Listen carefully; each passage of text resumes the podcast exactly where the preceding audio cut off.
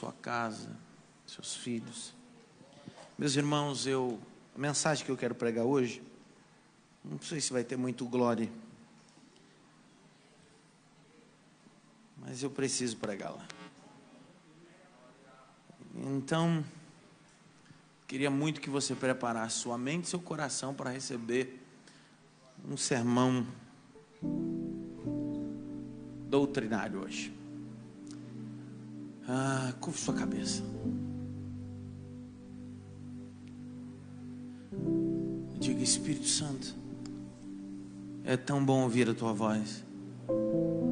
Diga: Espírito Santo, é tão bom ouvir a tua voz. Fala, teu servo ouve, em nome de Jesus. Se você puder, antes de a gente fazer a leitura, eu queria muito que você pegasse da mão de pelo menos duas ou três e dissesse assim para ele: que bom que você veio hoje adorar Jesus. Que bom que você veio hoje.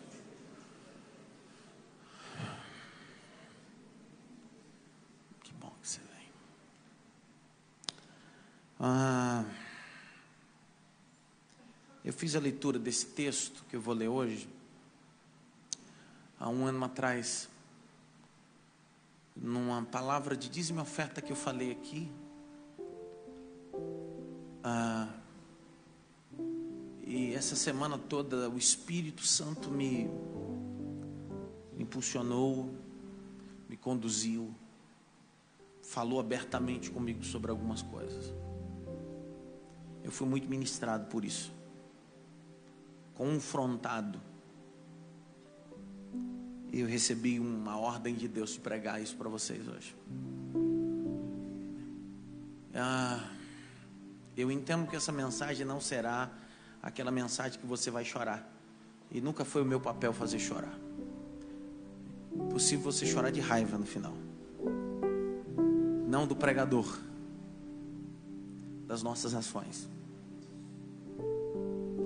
A gente precisa entender que às vezes parece que o vagão do trem parece estar saindo do trilho. E aí a gente precisa gritar urgentemente: volta o vagão. Volta.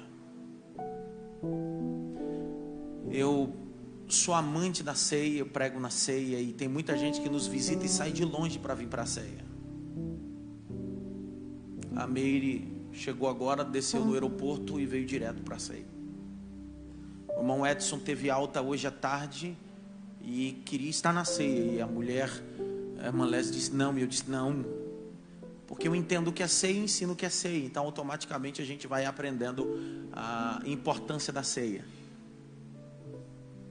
A ceia é aquilo que me lembra o divino. É o único rito que a igreja cristã tem.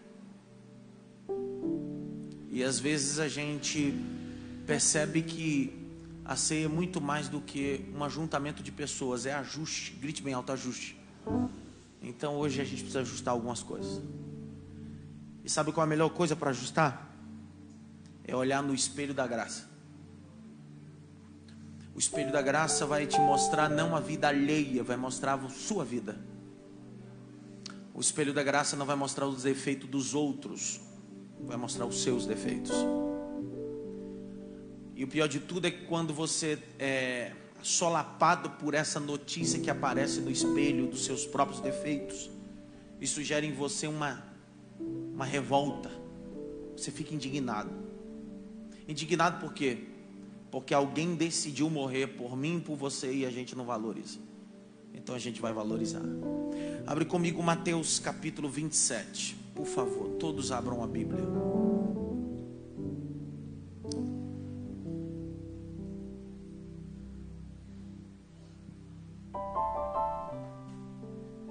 Mateus 27, verso 1. Eu preciso fazer o uso de todos os versos, de 1 a 10.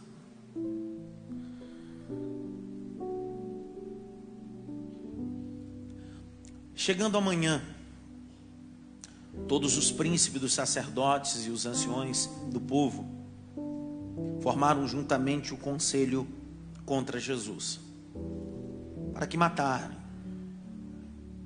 Manietando-o, levaram e entregaram aos presidente Pôncio Pilatos. Verso 3. Então Judas, o que traía, vendo que fora condenado, trouxe com remorso, grite bem alto, remorso. Circule a expressão arrependimento na sua Bíblia aí. A sua Bíblia está escrito arrependimento, não está? Mas circule o texto, circule, puxe uma seta, escreva remorso. As 30 moedas de prata aos príncipes dos sacerdotes e os anciões, dizendo: pequei, traindo o sangue inocente. Eles, porém, disseram: que nos importa? Isso é contigo. E ele, atirando para o templo as moedas de prata, retirou-se e foi se enforcar. 6. Os principais dos sacerdotes, tomando as moedas de prata, disseram: não é lícito metê-las no cofre da oferta, porque são preço de sangue. Grite bem alto, preço de sangue. Pega a caneta, circula, preço de sangue. 7. E tendo deliberado em conselho, compraram com elas um campo de um oleiro para a sepultura dos estrangeiros. Grite bem alto, campo de um oleiro. Para sepultar quem? Sepultar quem? Dos estrangeiros. Os estrangeiros não tinham lugar para ser sepultado, colocado. Essas moedas serviram para colocar, para comprar um território para sepultar os estrangeiros. Por isso foi chamado aquele lugar, ou aquele campo, até o dia de hoje, de campo de sangue. Grite bem alto, campo de sangue. 9. E se realizou o que vacinara o profeta Jeremias: tomarão as 30 moedas de prata, preço que foi avaliado, que certos filhos de Israel avaliaram, e deram-nas pelo um campo de um oleiro, segundo o que o Senhor determinou. Eu queria muito que você não mandasse agora, eu queria muito que você prestasse atenção. Eu queria falar esse texto com muita calma, como eu prego. Eu não consigo pregar igual narrador de futebol. Eu prego muito devagar, principalmente gordinho. Gordinho não faz nada correndo, faz tudo devagarzinho. Então fica ligado, presta atenção. Por que esse texto hoje? Porque faz parte de um compêndio, de uma cortina que se abre sobre a ceia. Tudo vai acontecer aqui. O capítulo 27, de 1 a 10, é aquela fita dentro de um livro, que quando você manuseia, vai te levar ao centro do assunto. É o capítulo 7, de 1 a 10. Mas seria leviano da minha parte começar aqui. Nós precisamos juntos voltarmos a alguns capítulos e alguns episódios. Entender quem é esse Judas. Por que Judas? Judas foi escolhido dentre a multidão. Um dia Jesus passa a noite toda orando, e logo pela manhã, quando ele desce, tem uma multidão, e dentro da multidão ele escolhe 12. Judas é escolhido. Judas não é um entrão. Judas foi escolhido por Cristo. Judas foi predestinado a trair? Não. Se acreditarmos na predestinação, que Judas foi predestinado a trair, nós vamos estabelecer o campo da manipulação. Deus manipula. Eu gosto do texto grego Koine. O texto grego Koine vai dizer: e então o diabo pôs em Judas. Então o diabo colocou em Judas. Então Judas não foi predestinado para aquilo. Poderia ser Judas, poderia ser Simão Pedro, poderia ser outro. Mas tudo isso vai acontecer debaixo de uma janela, uma porta que é acessada, que é aberta. Judas é escolhido e começa a caminhar com Cristo. Algumas pessoas acreditam que o sobrenome dele é Isca e nunca foi. A mesma origem dele é a mesma origem de Simão. Historicamente, arqueologicamente, socialmente falando, tanto Simão Pedro como Judas vinham debaixo de uma ramificação sindicalista que militava, lutava contra o Império Romano, contra o imposto demasiado. Estava no sangue de Judas lutar pelo povo. Alguns historiadores vão dizer que esse grupo que Judas faz parte é aquele grupo que até punhais, espadas tinham para lutar contra soldados. E de repente Jesus decide chamar esse Judas, alguém que milita por uma causa humana, para deixar bem claro para ele que a causa não é dele, a causa é do reino. Ele começa a caminhar com Jesus e ao longo do tempo ele vai ter a confiabilidade de Cristo, porque Cristo vai entregar para ele uma coisa importantíssima: a tesouraria do ministério evangelístico dos 3 anos e 6 meses de Cristo. Judas era o cara que andava com uma bolsinha de lado, com a caderneta, anotando o demonstrativo de rendimento, o que entra, o que sai, o que tem, o que falta. É Judas que coordena tudo isso. Quando Jesus vai cumprir o que diz em Lucas 8, verso 1 a 3, o texto diz: e ia Jesus de aldeia em aldeia, de cidade em cidade, pregando o evangelho. Era Judas que pagava o acesso. Exemplo, quando Jesus chegava com os discípulos na beira do mar da Galileia e precisava atravessar, o exemplo disso é do outro lado para Gadara, é Judas que vai pagar esse transporte. Enquanto Jesus está reunido ali com 11, é Judas que está lá negociando o translado, ele está pagando. Quando Jesus chega em Gadara, enquanto Jesus está expulsando o demônio, é Judas que está organizando ali a chegada de Cristo, a hospedagem, se ele precisava se hospedar, se alimentar e etc. O dinheiro está com ele. E esse dinheiro era arrecadado por pessoas que foram libertas, transformadas. É o que diz Lucas 8, verso 3. E algumas mulheres que foram curadas e libertas de demônio serviam a Cristo com as suas fazendas. Dinheiro. Mas Jesus está pregando e Judas está se empolgando. Grite bem alto: empolgando. Por quê? Por que ele se empolga? Simples. Tudo aquilo que ele quis, parece que vai acontecer. Ele lutava para que seu povo saísse debaixo de um jugo, de uma opressão romana, de um imposto grandioso. E de repente, aquele a quem ele achava estava prometendo isso, mas na verdade era ele que entendeu assim. É que eu abro um parênteses. Cuidado para não entender o evangelho do seu jeito. Cuidado para não entender o evangelho da sua forma.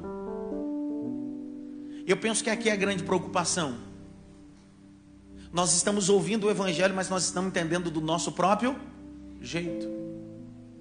Nós estamos vivendo a síndrome de Nicodemos. Jesus está falando uma coisa e a gente está entendendo outra. Jesus está falando de forma alegórica, a gente está entendendo de forma literal. Jesus olha para Nicodemos assim: é necessário nascer de novo. Aí Nicodemos assim: como farei isso? O problema não é a pregação, o problema é quem ouve a pregação que não entende o que Jesus está falando. Então eu posso estar num ambiente com uma pregação sadia, uma pregação cristocêntrica, e o problema não é a pregação, sou eu que não estou entendendo a pregação. E o Nicodemos está dizendo: isso aqui é literal. Jesus está dizendo: não. Nós estamos vivendo as crises da mulher samaritana à beira do poço.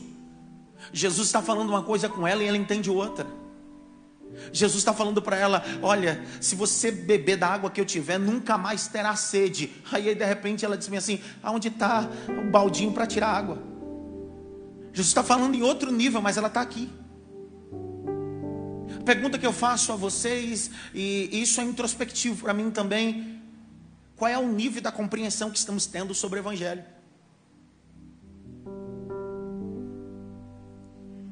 Será que nós estamos entendendo o evangelho de verdade? Será que isso é evangelho que a gente diz que acredita ou interpreta? Porque Judas escuta Jesus no devocional de manhã, no devocional no meio-dia, no devocional à tarde, na vigília da noite, e ele não consegue entender. E a pergunta está aqui. O que faltou para Judas não foi pregação e nem pregador, foi compreensão. Essa semana eu pedi ao Espírito Santo, me ajuda a compreender os teus segredos. Me ajuda a entender a tua palavra, me ajuda a entender a tua vontade. Porque nós estamos escutando, mas não estamos compreendendo. E quando é que cai o mundo de Judas? Quando de repente, nos últimos dias, Jesus reúne os discípulos e diz assim: é necessário que o Filho do Homem seja entregue.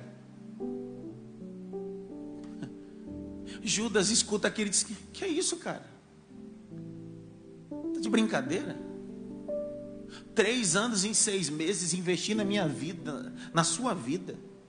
Larguei tudo para viver contigo, caminhar contigo. Agora tu vem com essa história que a gente vai subir para Jerusalém e tu vai se entregar, vai morrer. E nossa, como é que fica?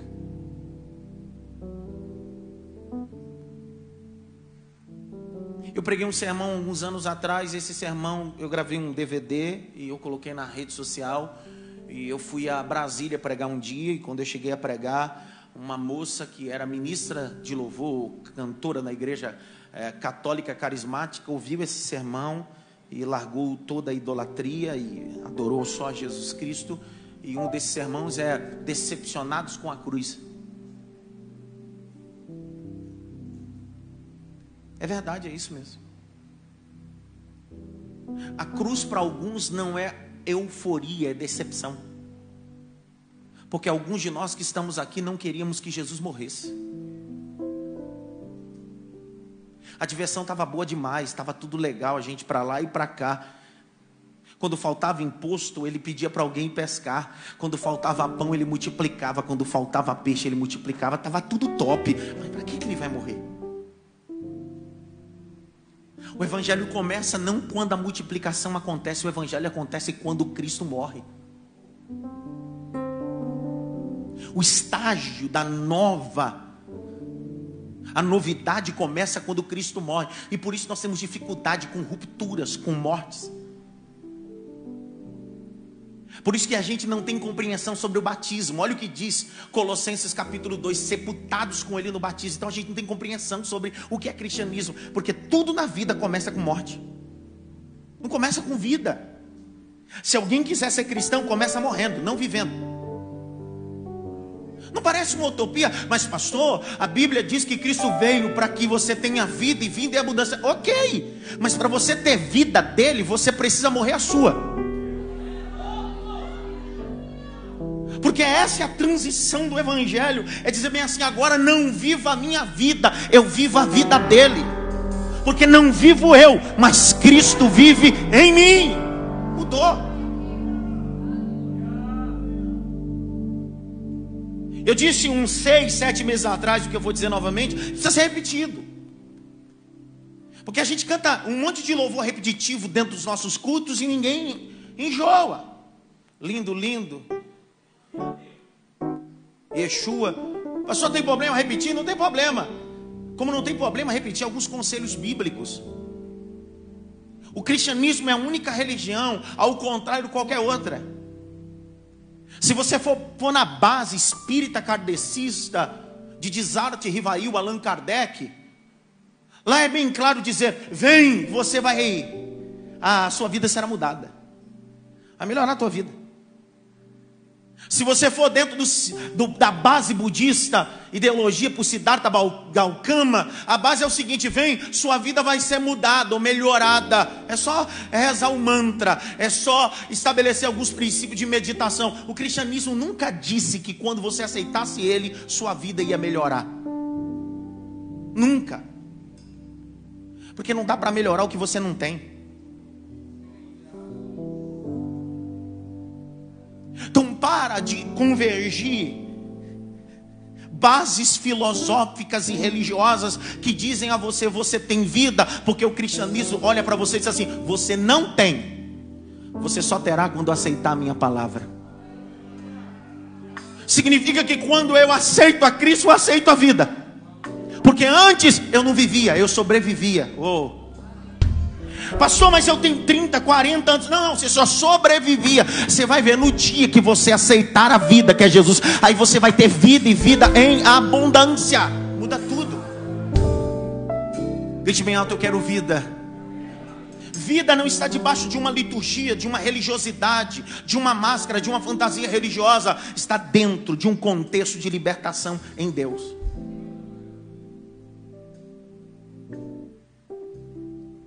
Agora a pergunta que eu lhe faço é a seguinte: Jesus, sabendo que Judas é o cara de confiança, Jesus entrega coisas na mão dele.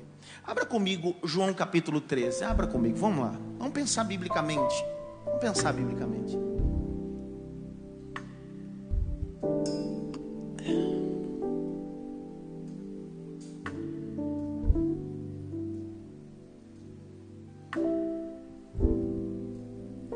O estopim vai ser na ceia. Grite bem alto, o estopim é na ceia. Então presta atenção que eu vou lhe ensinar, que eu aprendi na Bíblia. Tudo começa num dia como hoje.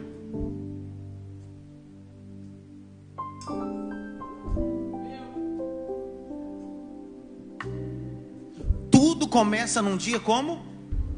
Um dia como hoje é crucial na nossa vida. O dia como hoje vai definir como nós vamos chegar no Gólgota. Se como traidores ou como discípulos. Hoje define o meu amanhã. Por quê? Olha o capítulo 3, verso 1 a seguir. Jesus vai celebrar a Páscoa. Verso de número 2. E acabado a ceia, tendo o diabo já posto no coração de Judas Iscariotes. Pergunta. Por que que o diabo não pôs no coração de Simão Pedro?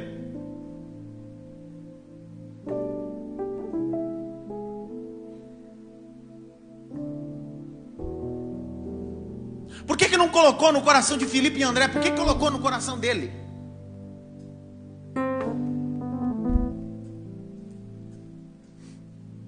Abre comigo agora, por favor. Capítulo 12. Volta uma página. Judas já cometia os delitos, não era no capítulo 13, no dia da ceia. Judas já cometia os delitos ocultos há muito tempo. São aquelas coisas que estão ocultas que a gente vai nutrindo, alimentando, e a gente acha que nunca vai estourar, explodir. No capítulo 12, verso de número 1 a seguir, Jesus está numa casa, uma mulher vem com um vaso de alabastro, quebra, grite bem alto, quebrou. Quem era o tesoureiro no colégio apostólico? Quem é que mexia com a bolsa? Quem é que mexia com os denários? Judas. Quando Judas olhou aqui, ele disse: rapaz do céu, você é doido, 300 denários, cada denário um dia de trabalho. Isso poderia ser revertido em ação social. É lógica. O discurso está bonito, sim ou não? Sim ou não, pessoal? Mas o que Deus abençoa não é discurso, é coração. Porque o Lúcifer foi lançado do terceiro céu, não por causa do discurso, mas porque ele dizia no coração. Lembra a briga de Jesus em Mateus? Diz assim: bem profetizou Isaías ao vosso respeito, que vocês me adorariam com os vossos lábios, mas o vosso coração. Então, ler o texto sem exegese do texto sagrado, que diz bem assim: a boca fala o que o coração está cheio. Cuidado! Lê direito, não é isso que o texto está querendo dizer. Porque nem todo mundo que diz Senhor, Senhor, o Senhor é dono do seu coração.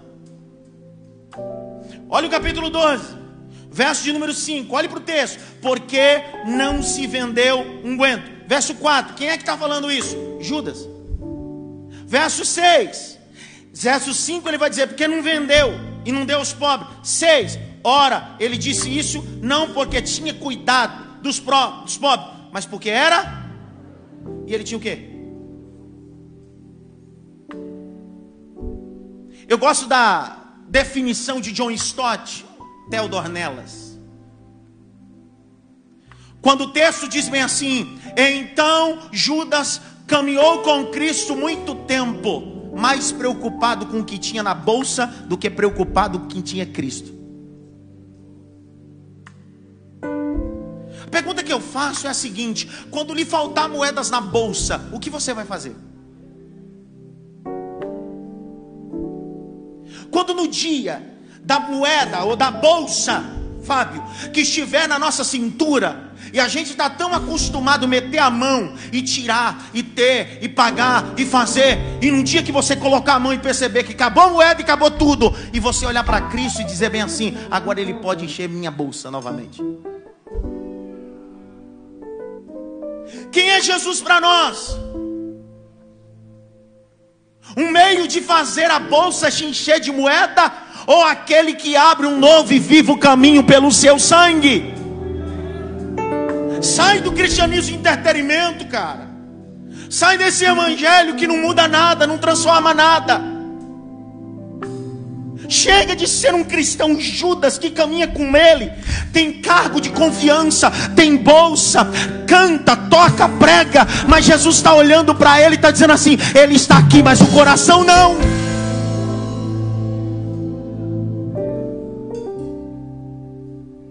E eu termino.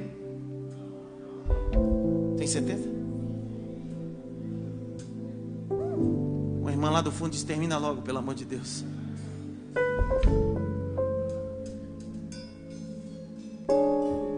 Pergunta: é ler a Bíblia com cuidado, tá? Cuidadinho, cuidadinho, lê devagarzinho,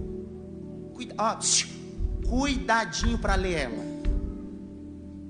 Por que o diabo colocou algo no coração de Judas lá no capítulo 13? Porque ele já roubava. Por que Judas foi o homem da perdição? Porque o diabo só entra na porta que eu abro.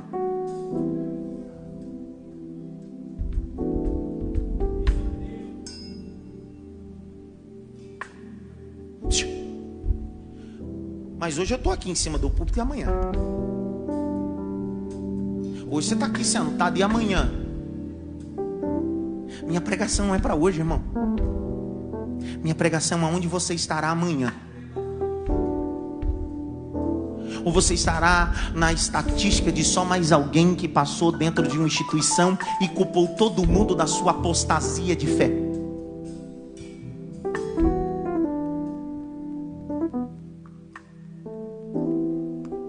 Capítulo 13.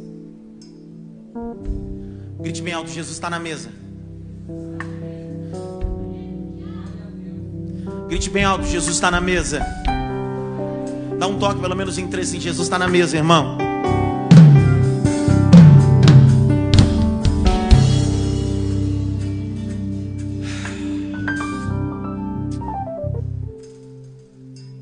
Agora olha o segredo que eu vou te mostrar na Bíblia. Capítulo 13, verso 21. Olha para o texto. Eu sei que você conhece tudo. Tem gente que decorou até a Bíblia. Quem está preso também decora.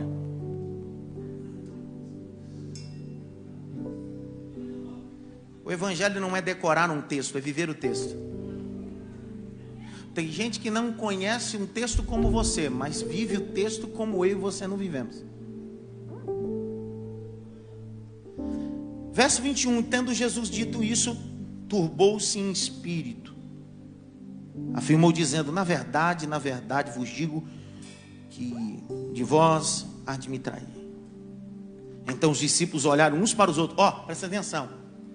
Imagina a mesa, grite bem alto: mesa. Imagina Jesus sentado e mais 12. E aí Jesus solta essa na mesa. Irmão, sai de brincadeira. Por que ele não fala isso depois da ceia? Ele quer tumultuar a situação. Aí você está olhando para mim aqui e fica olhando com essa cara dizendo assim: por que ele está falando isso hoje? Não podia falar outro dia. Você quer que eu fale que dia? Porque é no dia da ceia que a gente...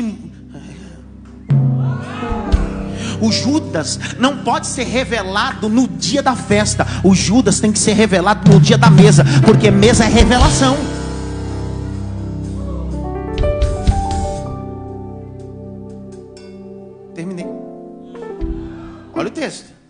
E então os discípulos olharam uns para os outros. Olha o texto. E duvidando de quem ele falava. Ora, um dos seus discípulos, aquele a quem Jesus amava, quem era? Estava reclinado no peito de Jesus. Presta atenção, olha o clima, olha o clima. Presta atenção o clima da ceia. Que clima, irmão? Que clima? Que clima? Uma mesa, ceia, Jesus, 12, Joãozinho, aqui ó, escutando. De repente, quando ele ouviu isso, ele disse: meu Deus, o que é isso?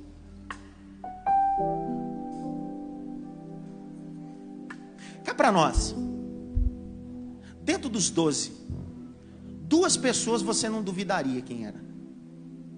Pensa o texto no campo racional. Duas pessoas que, se você fosse um daqueles ali, duas pessoas você diria assim: ah, aquele não, o resto eu não sei. Até eu posso ir no meio. Porque o cara que tem a tesouraria, você diria que é? Porque Jesus está dizendo: não, Jesus não vai dar.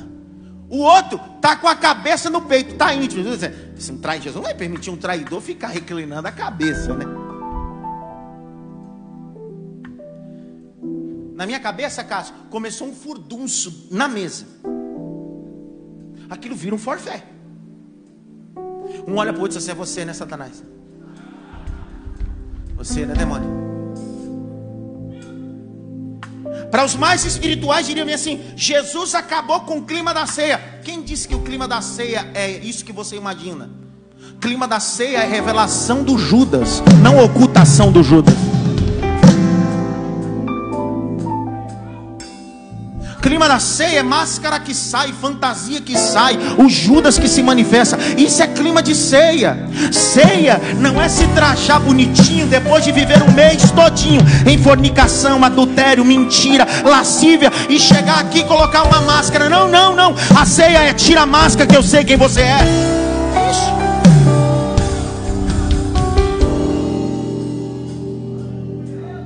Por isso que eu digo para você: é melhor você... esquece o negócio do evangelho, filho. O evangelho é difícil viver. Por isso que é muito mais fácil viver esses pseudos evangelhos. Se a gente for ver o evangelho à luz da Bíblia, como muitas igrejas vivem, tem muita gente que vive em outras denominações, outros lugares que vivem como a gente tenta viver aqui.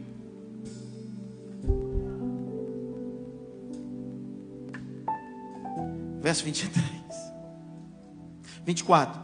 Então Simão Pedro fez um sinal aí. Para, olha aí, olha o tumulto na mesa. Você precisa entender esse tumulto. Jesus está sentado, João está aqui assim ó, o Pedro está de frente com o João e faz um sinal assim.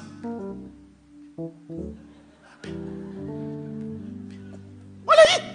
E então Simão Pedro fez sinal a este para que perguntasse quem era. Irmão, virou furdunço na mesa. Tumulto, tumulto. Não tem ninguém marchando, não tem ninguém chorando. É tumulto na ceia. Se eu fosse dar um tema, a mensagem era: Jesus tumultuou a ceia. Ele conseguiu. Porque Pedro está do outro lado da mesa assim. E imagino João assim.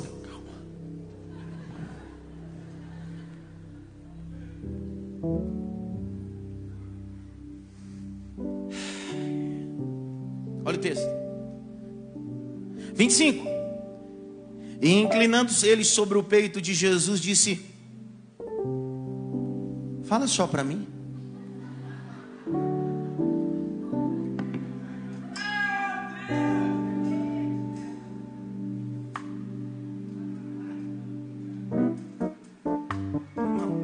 Irmão, eu preciso dizer uma coisa, Ariane, está na ponta da língua aqui.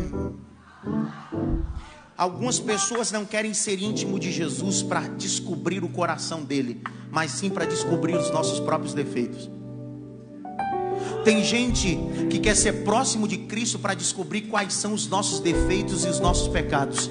Mas mesmo que você recline a cabeça no ombro dele, o papel dele não é denunciar o pecado do outro a você. Quem trata é ele. Joãozinho queria se beneficiar da intimidade que ele tinha com Cristo. Você já viveu isso? Tem gente que quer se beneficiar da intimidade que tem de Cristo, com Cristo, para tirar informações. Aí Cristo diz, cala a boca. Não, você não. Olha o texto. 26. E Jesus respondeu, aquele a quem eu der um bocado molhado, bocado. Engraçado, Jesus disse assim, eu não posso falar, eu vou assinalar. Porque traidor você não fala, você assinala quem é. Mas há uma loucura aqui, pergunte para mim qual? Eu fui estudar isso. Por que que Jesus deu esse bocado molhado para Judas? Irmão, dentro do rito judaico, a pessoa mais importante da mesa recebia um bocado molhado.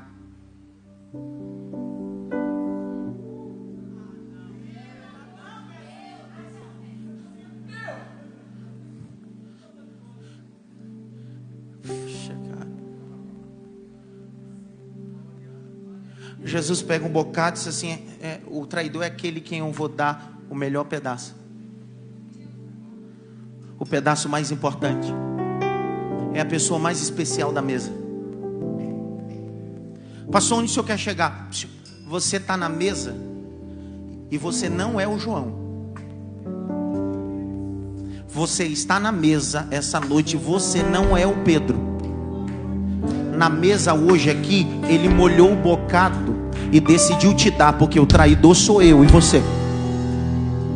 Porque no dia que você se assentar na mesa achando que você é alguma coisa, você nunca receberá o bocado de honra que vem dele, não é seu. Estou liberando essa palavra agora. Daí revela o Evangelho, porque o Evangelho deu a nós um bocado molhado, porque aonde abundou o pecado, superabundou a graça de Deus. Bocado.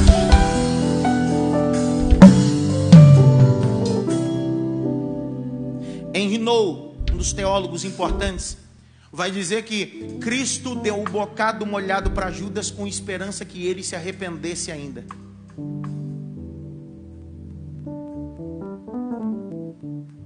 Você já recebeu alguma coisa, mesmo vivendo uma vida de qualquer jeito, e você diz assim, cara, olha a minha vida, e por que que ele me dá esse bocado molhado? Mas sabe por que ele te dá um bocado molhado? Com a esperança que você vai fechar a porta. Oh.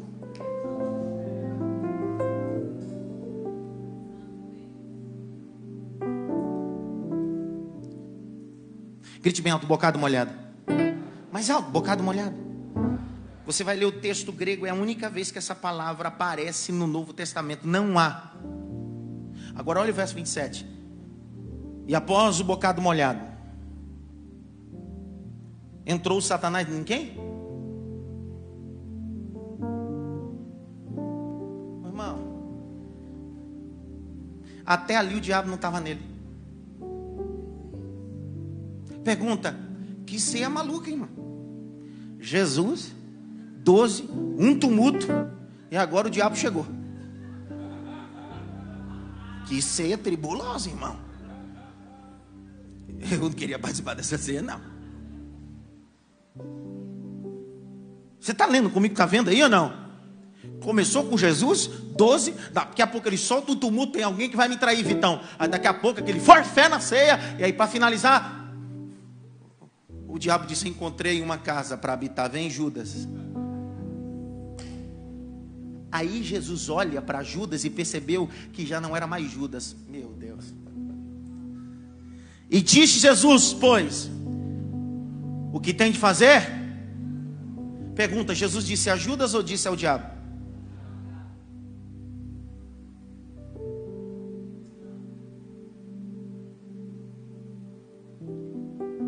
Os discípulos estavam tão no frenesi da mesa da ceia, que Jesus deu toque a quem seria o traidor. Jesus deu bocado para ele, ele comeu. E os discípulos, quem? É tudo doido a gente, ama. Agora olha o texto 28. E nenhum dos que estavam assentados à mesa compreendeu o propósito que lhe disse isso, porque como Judas tinha o quê? Olha a bolsa de novo aí.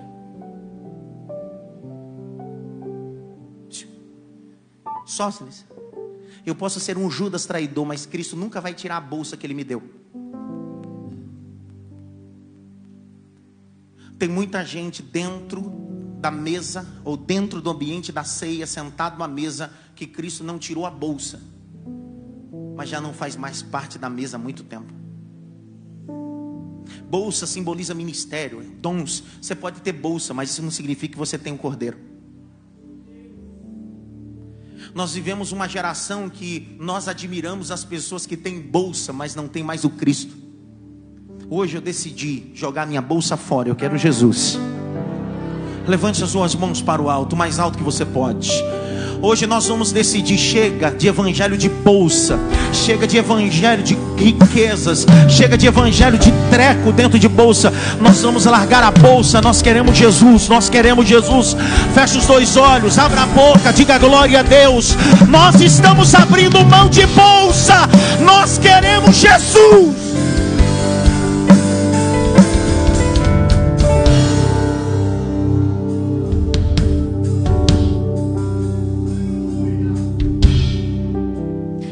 Porque como Judas tinha bolsa, pensaram que alguns deles que Jesus tinha dito, compra alguma coisa necessária para a festa. Ou que desse alguma coisa a quem? Quem, pessoal? Eu amo a Bíblia por causa disso. Rodou, rodou, rodou, chegou no discurso aonde? Lá, no discurso de João 12. Qual foi o discurso dele de João 12? Por que se não deu isso aos? Judas era o tipo do homem que queria cuidar da necessidade dos pobres, mas não compreendeu que na história o mais pobre era ele. Olha o que a Bíblia vai dizer em Apocalipse das 7 igrejas da Ásia. Uma das igrejas é a igreja de Laodiceia. Cristo vai denunciar dizendo, você diz que rico está, mas é pobre, miserável, cega e nua. Estamos vivendo um evangelho com a bolsa cheia de moeda, preocupando-se com os pobres, mas não caímos na real que o mais pobre é a gente mesmo. Mas a gente acha que a gente não é pobre porque a gente anda com Jesus, escuta Ele de manhã, tarde e noite. A gente cuida de coisas importantes, a gente tem ministério na igreja, é pastor, é apóstolo, é semideus, é a quarta pessoa da Trindade. E Ele disse, você só tem bolsa, você não me tem. Você só tem moeda, você não me tem. Você só tem cargo, você não me tem. Você tem nomenclatura, você não me tem.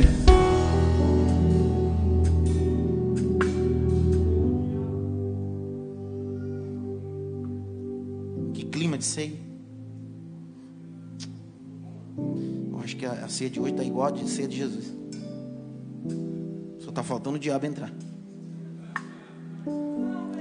Teve uma irmã que fez o sinal da cruz ali.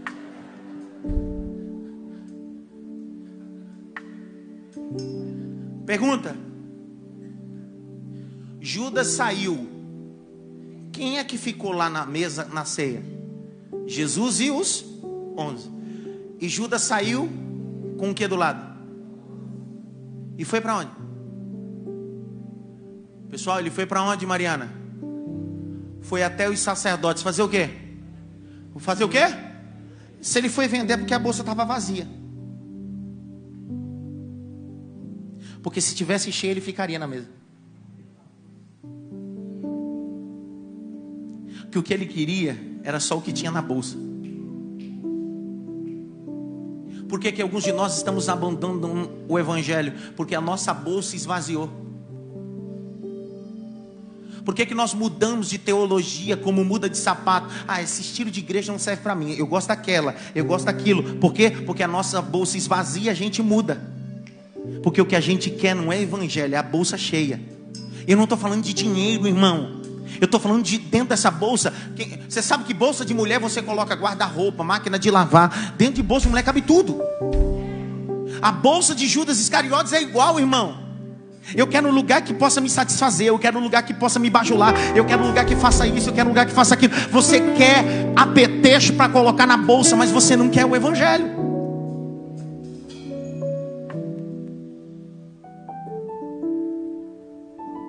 Para ou continua? Tem certeza? Dá um toque pelo menos em três assim. Onde está a sua bolsa?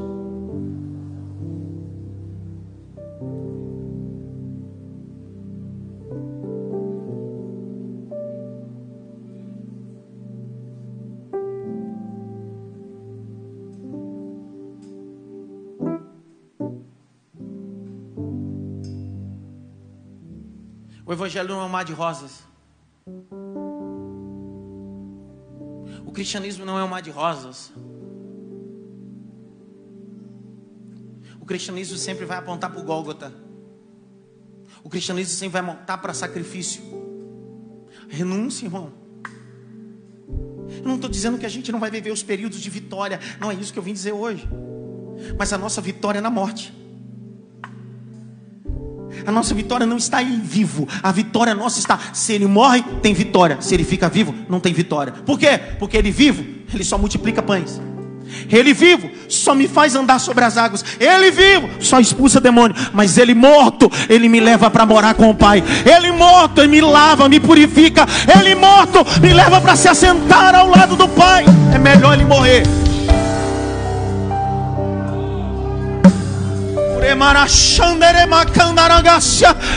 Jesus morreu sim, e eu prego um evangelho desse. Jesus veio em carne, morreu, mas ao terceiro dia ele ressuscitou.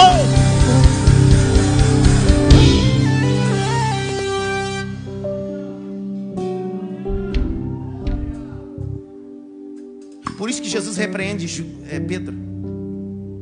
Quando Jesus disse, é necessário que eu vá, Pedro disse assim, não, Senhor. O Senhor disse, cala a boca, Satanás. Demônio. Diabo. Judas não está endemoniado. O diabo não está em Pedro, desculpa. É que a confissão de Pedro é anticristo. A confissão que Pedro dá é uma confissão de anticristo. Não faz, para que sofrer? Para que o Senhor vai sofrer? A confissão anticrista quer implantar em nós um evangelho sem sofrimento. Oh. Não está tão bom aqui, vai não. Jesus diz, para trás de mim, Satanás. Olha o texto. Eu estou caminhando para o final. Capítulo 27. Eu falei tudo isso para só chegar no capítulo 27. Para outro dia eu pregar esse texto.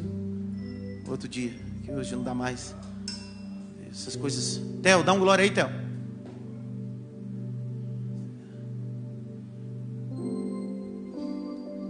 Judas olhou para os sacerdotes assim: querem prender Jesus? Ele disse: sim, é só me seguir. Você entendeu isso aqui, né? Ô Leandro, Judas foi lá nos sacerdotes assim: quer prender Jesus? Sim, é só me seguir. Qual era o maior mal de Judas? Ele queria liderar num tempo que ele não tinha capacidade de liderar. Se você ler o texto do Evangelho de João, o texto diz que Judas entrou dentro do jardim e todos os outros atrás, porque Judas estava na frente, liderando. Mas eu prefiro ficar atrás, fazendo parte do grupo dos fiéis, do que liderar um projeto anticristo. Prefiro. Agora o tapa na cara, tá, Fábio? O tapa na cara é esse. Jesus olha para Judas e Judas tá vindo, e aí o Judas dá um beijo na face de Jesus. E Jesus olha para ele assim: diabo, você é um descarado, Judas. Não é assim? Jesus faz? Faz o quê? Amigo. Que tapa. Ele dá o bocado, que é a pessoa mais especial da mesa, e diz para ele: amigo. Jesus está dizendo assim: da minha parte não lhe faltou amizade, faltou da sua. Não reclame sobre fidelidade, porque da minha parte, Judas, eu sempre fui fiel. Não reclame de tratativa, porque da minha parte eu sempre te tratei como amigo. Amigo. Amigo. Amigo. Está dando para entender o que o evangelho vai fazer com a gente, Márcio? Em meio a gente errando, ele vai dizer assim: você continua sendo meu amigo. Judas entrega e sai, vai curtir a bolsa. Quantas moedas tinha na bolsa agora? Quantas? Irmão, 30 moedas. Eu não sei para onde vai. No mínimo ele foi num bar tomar uma. Põe um aí. Foi comemorar, desviou logo de vez. Põe um aí. Paga a rodada para todo mundo. Mas de repente ele descobriu que aquele que ele entregou era inocente. E aí a gente chega no capítulo 27. O texto diz que ele vai até os anciões. E ele vai tentar rever o que fez. O texto que está escrito, capítulo 27, verso de número 2. E manietando, levaram e entregaram ao presidente Pôncio Pilatos. Então Judas, o que traía, vendo que fora condenado, trouxe, arrependido, quantas moedas? Mas ele fez tudo isso pelas moedas e agora ele quer devolver moeda. Cá para nós, quando a gente lê esse texto, a gente descobre o quê? Pô, Jesus, o Judas se arrependeu e Jesus não abraçou ele. Por que então Jesus abraçou Pedro? Irmão, existem duas palavras para arrependimento. Olhe para cá e eu caminho para o final agora. A palavra arrependimento que está aqui no texto não é metanoia. Uma das palavras para arrependimento é metanoia, mudança de mente. A palavra arrependimento que está no texto aí é metamelomai. A palavra metamelomai não é arrependimento ou metanoia, mudança de mente. A palavra metamelomai que está aí é remorso. O que Judas teve não foi arrependimento, foi? Então muitos de nós estamos fazendo show, querendo entregar as 30 moedas, tudo que fizemos, mas Deus está dizendo, você nunca se arrependeu, o que você tem é remorso, e o remorso é medo de ir para o inferno. Quem tem remorso tem medo das consequências. Jesus está dizendo, eu não trabalho no campo do remorso, eu trabalho no campo do arrependimento. Meu Deus, chega desse evangelho de remorso, irmão. Nós precisamos voltar ao evangelho do arrependimento. É o evangelho que move. Eu gosto do texto de Provérbios 28:13. Aquele que confessa e deixa alcança o quê? Aquele que confessa e deixa alcança o quê? É engraçado isso. A palavra confessar é uma palavra hebraica, significa jogar, lançar longe. Quando eu confesso, isso não faz parte do meu dia mais. Quando eu confesso, é como pegar uma flecha e colocar no arco e dizer bem assim, estou lançando para longe, não faz parte da minha vida. Ao contrário, aquele que confessa e deixa, deixar no hebraico é soltar, abandonar. É a mesma coisa alguém que anda com uma mala velha, com tranqueiras dentro, pesada, e tem dificuldade de caminhar. Quem confessa e deixa, solta a mala pesada. Quem confessa e deixa, abandona a mala pesada e deixa de caminhar se arrastando e começa a correr na presença de Jesus Cristo. O estardalhaço das moedas não empolgou. Pastor, onde o senhor quer chegar essa noite? Aqui, irmão. Nós nunca vivemos um evangelho com tantas moedas sendo lançadas, com tanto show, com tanta coisa. Com tanto, se eu pudesse falar, eu falaria, com tanta coisa pirotécnica, dizendo assim, fulano se arrependeu, fulano mudou. Mas a pergunta é, será que mudou e está com remorso? Cristianismo não é borrar a maquinagem. Cristianismo é o que você vai fazer depois que molhar a maquiagem. Arrependimento não está ligado com lágrimas. Eu posso ter lágrimas, mas só ter remorso do que fiz. Então, não coloque alguém no seu campo de espiritualidade só porque esse alguém chorou depois do pecado. Alguém que chora pode só sentir remorso.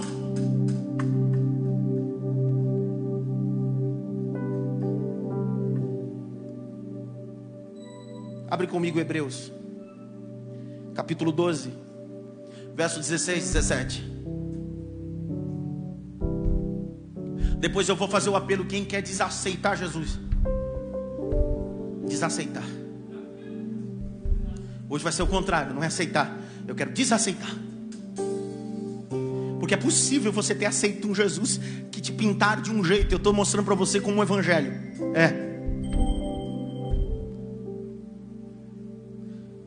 Capítulo 12, versos 16 e 17. Olha o texto, olha para o texto e acompanha essa revelação. E ninguém seja devasso ou profano, como Esaú, que por uma refeição vendeu o seu direito de primogenitura.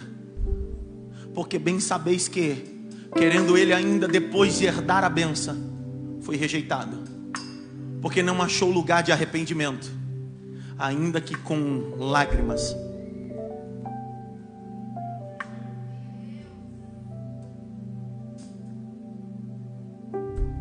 Olha para cá. Se você estivesse num culto, que você visse Judas chorar, o que que você diria? O que que você diria, pessoal? Sim ou não? Mas olha, o texto está dizendo: eu não encontrei nele lugar de... encontrei lágrima, arrependimento não.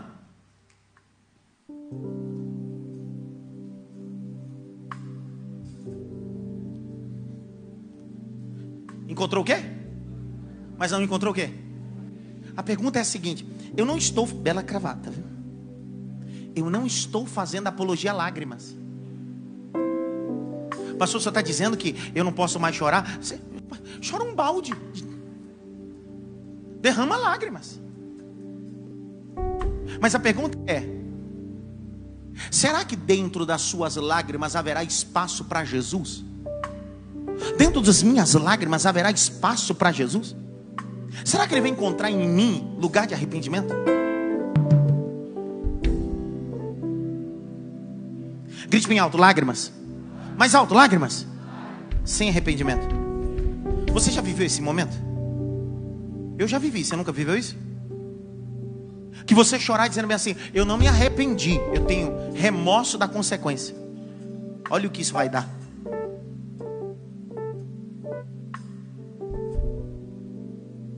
A pergunta é: quantas vezes as mulheres já borraram uma maquiagem no culto e não mudou? Nada. Quantas vezes eu e você, com um estereótipo dizendo assim: homem não chora, e você já chorou quantas vezes no culto e não mudou? Então, está na hora da gente chorar menos e se arrepender mais.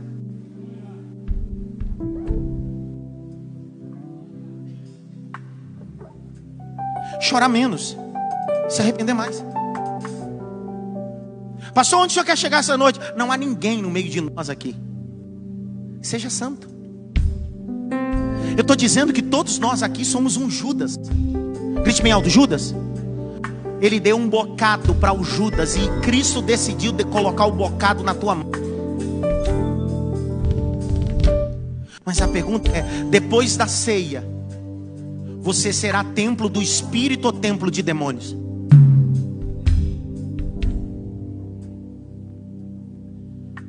Depois da ceia, você será templo do Espírito ou templo de demônios? Judas pegou as 30 moedas e jogou aonde? Continua o texto. Ele pegou as 30 moedas e jogou aonde? Ele jogou no templo, irmão. Ei, tem muita gente que está vivendo tanto remorso que quer comprar um milagre com dízimo e oferta no altar. Tem gente que o remorso dele é tão grande que acredita que quando se levanta em direção gasofilaço com um cheque gordo ou um dízimo bom, acredita que Deus vai encontrar nele arrependimento. O altar não está à venda. O altar não vende arrependimento. O altar não vende arrependimento. Arrependimento não se compra. Judas pegou 30 moedas e disse assim: toma!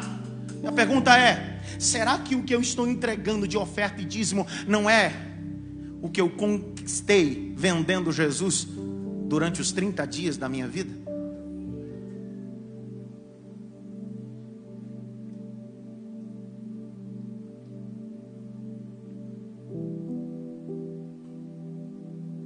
Ele sai e foi fazer o quê?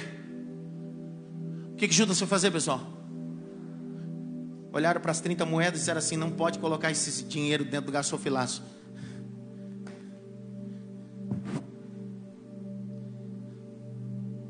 O que é que vão fazer?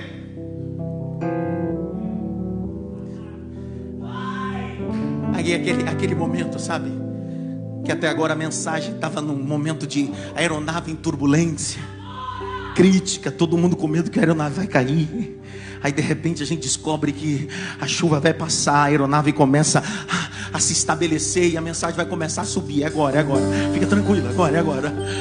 Pegaram as 30 moedas e assim, já que não dá para colocar oferta no altar aqui na terra, vamos pegar essas moedas e vamos comprar o campo do oleiro. Irmão, Zacarias, a profecia está em Zacarias. As 30 moedas tinham que comprar o campo do oleiro mesmo. Por quê? Porque Jesus é oleiro e o oleiro faz um vaso de novo. Ainda que se quebre, ele torna a fazer dele um novo vaso. Ei! As 30 moedas tinham um propósito. É comprar um campo para colocar os vasos. E você é um desses vasos que está dentro do campo. Eu amo a Bíblia, eu amo a Bíblia, eu amo. Eu, Rodrigo, Lidiane, eu amo a Bíblia, sabe por quê? Porque a Bíblia é caprichosa. Para quem gosta de Bíblia, tá? Quem gosta, entende a Bíblia como revelação, Wesley. É para quem gosta. O texto diz: e também compraram um sepulcro para os estrangeiros. É claro que compraram, Negute, um sepulcro para os estrangeiros. É claro, porque a morte de Cristo não só remiu os pecados, mas ele veio para os seus, e os seus não receberam. Mas nós que fomos estrangeiros, fomos aceitos debaixo da graça de Jesus Cristo.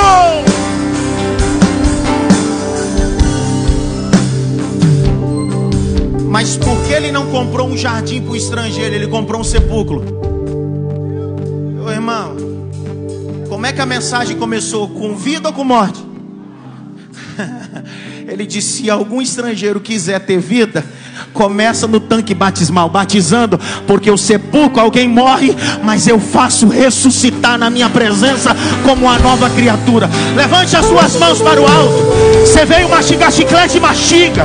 Veio assistir, assiste. Mas se você veio adorar, adore a Jesus. Adore a Jesus. Adore a Jesus.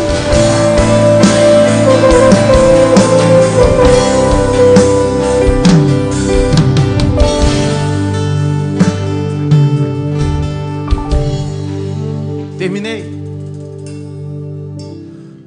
E nós vamos cear.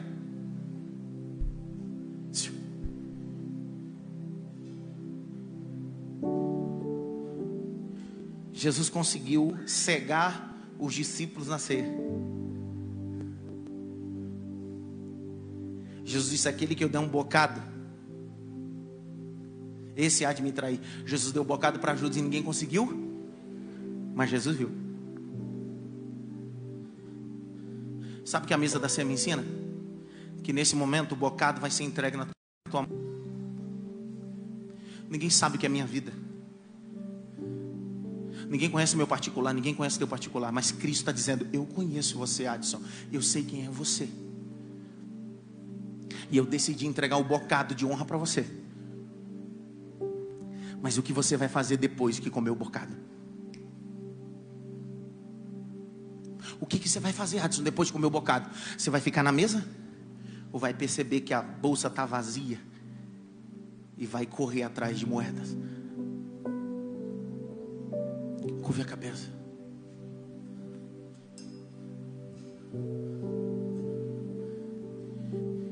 Eu queria que ninguém levantasse a cabeça, todos ficarem olho fechado. Essa ceia, Deus disse para mim, será diferente. Deus disse na minha alma: filho, essa noite será uma noite de UTI. Eu disse: Deus, por que noite de UTI? Deus disse para mim: na mesa ou na sala de parto há grito de gemido de mãe e choro de menino que nasce, mas na UTI não há barulho. Quem está na UTI não pode chorar, quem está na UTI não pode gritar. Está entubado, está respirando por aparelho. Eu disse: Deus, eu não entendi ainda. Deus disse para mim assim: ei, alguns entrarão aquela noite na UTI espiritual. Deus disse para mim assim: não haverá barulho, não haverá choro, não haverá grito. Deus disse para mim assim: é UTI, é sem barulho. Porque eu recebi do Senhor o que também vos ensinei. Cabeça curvada, olhos fechados. O que eu recebi do Senhor que também vos ensinei. Que na noite que Jesus foi o quê? Tomou o pão. Tendo dado graça, partiu e disse: tomai e comei. Esse é meu corpo. Semelhantemente, depois de cear, tomou o cálice, dizendo: esse cálice é um novo testamento no meu sangue. Fazer isso, hein? Verso 28. Examine, pois, o homem. O que é examinar se não olhar para o espelho?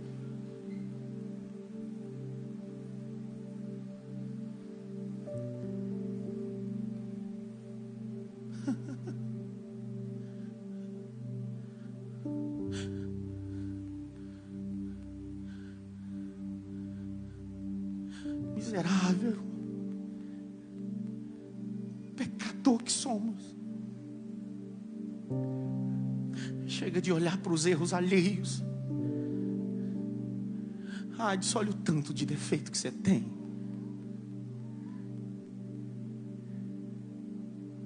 Não se esqueça, antes de apontar um dedo para alguém, existe três virados para você. Quando é que nós temos maturidade, que nos encontramos com Cristo? Quando descobrimos que os defeitos dos outros são menores do que os nossos.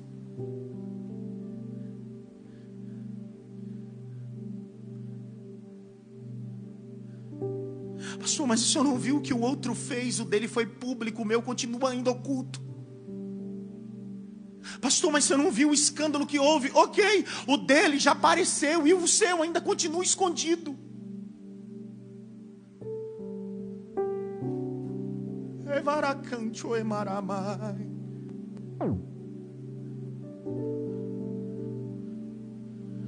Oh, Senhor,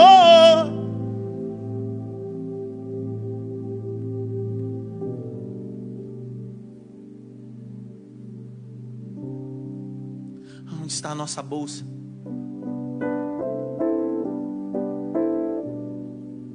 O que é que tem dentro dessa bolsa? Essa semana eu encontrei um monte de coisa dentro da minha bolsa, Abner. E desde segunda eu estou tirando, cara. Eu descobri, pastor Israel, que eu tinha um monte de coisa. E abri mão, Márcio, Vunjão, dessas coisas que eu coloquei. Não foi o diabo, fui eu, Adson, eu coloquei. E tirar isso, porque está lá no fundo. Não está em cima, está no fundo. É mexer com o que está dentro da bolsa. Teve coisa essa semana que doeu demais, mas eu disse, eu preciso. Isso está pesando para mim, isso está me impossibilitando. Eu estou te convidando essa noite a tirar as tranqueiras da bolsa. Eu estou te convidando essa noite a tirar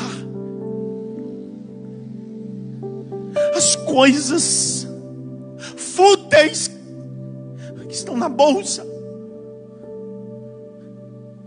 Se você encontrar, perceber que na bolsa não sobrou nem tranqueira e nem moeda, olha para ele. Ele é o dono do ouro e da prata.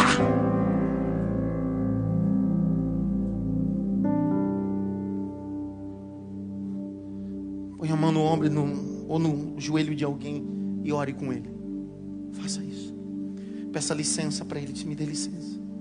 Ore. Ore. Ore.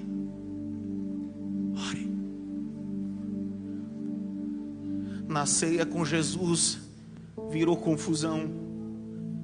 Na ceia com Jesus, Sóstenes, o João deitou a cabeça só para saber quem era o filho da perdição. Nessa noite a gente não está preocupado quem é o filho da perdição. A gente já descobriu, somos nós. A gente se perdeu no meio do caminho do ativismo, de vir à igreja, de ir e vir. A gente se perdeu, a gente perdeu a motivação. A gente chora, mas não muda nada. Deus está dizendo, eu quero lágrimas, mas eu quero a mudança. Deus está dizendo, eu quero que